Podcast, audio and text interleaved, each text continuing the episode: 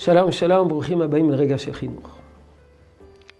הזכרנו אתמול שלעיתים דווקא בגיל ההתבגרות, כאשר אנחנו מצפים שהכוחות יתחזקו ויתעצמו, והנער שעד עד כה היה ילד קטן יהפוך להיות בוגר, דווקא הוא נחלש.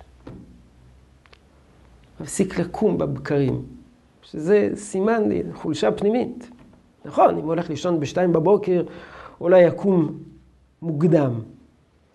אבל זאת לא הבעיה. הוא הולך לישון מאוחר כדי להרוג את הזמן, כדי שאוכל לקום מאוחר בבוקר, וזה הופך להיות נורמה. הוא הולך לישון מאוחר, קם ב-11, מורח את כל יומו. דווקא בתקופה שבו היינו מצפים לראות אותו פי כמה ממה שהוא היה כילד קטן. הכל נהיה כבוי, הכל נחלש. תהליכים של גיל ההתבגרות. אז מה אנחנו צריכים לעשות?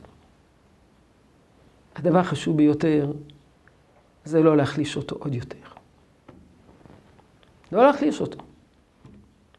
וזה שנצעק עליו מן הבוקר עד הערב, ונטיח עליו ביקורת, ונאמר, נכנה אותו סמרטוט, זה לא יוסיף לו כוחות. הקשיים הם פנימיים, והביקורת החיצונית לא מרפאה את, ה, את המבוכות הפנימיות, את הקשיים הפנימיים, את התסבוכות הפנימיות.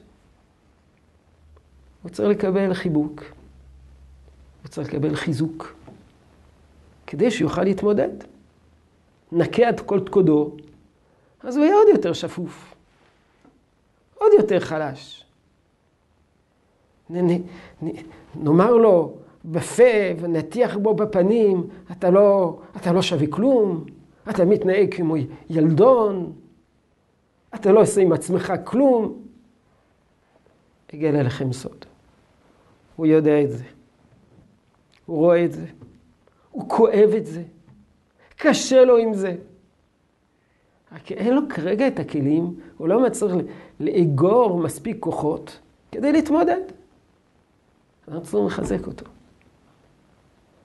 לתת לו, לתת לו אמון בעצמו, שבעזרת השם הוא יצליח. להאיר נקודות חיוביות באישיות שלו.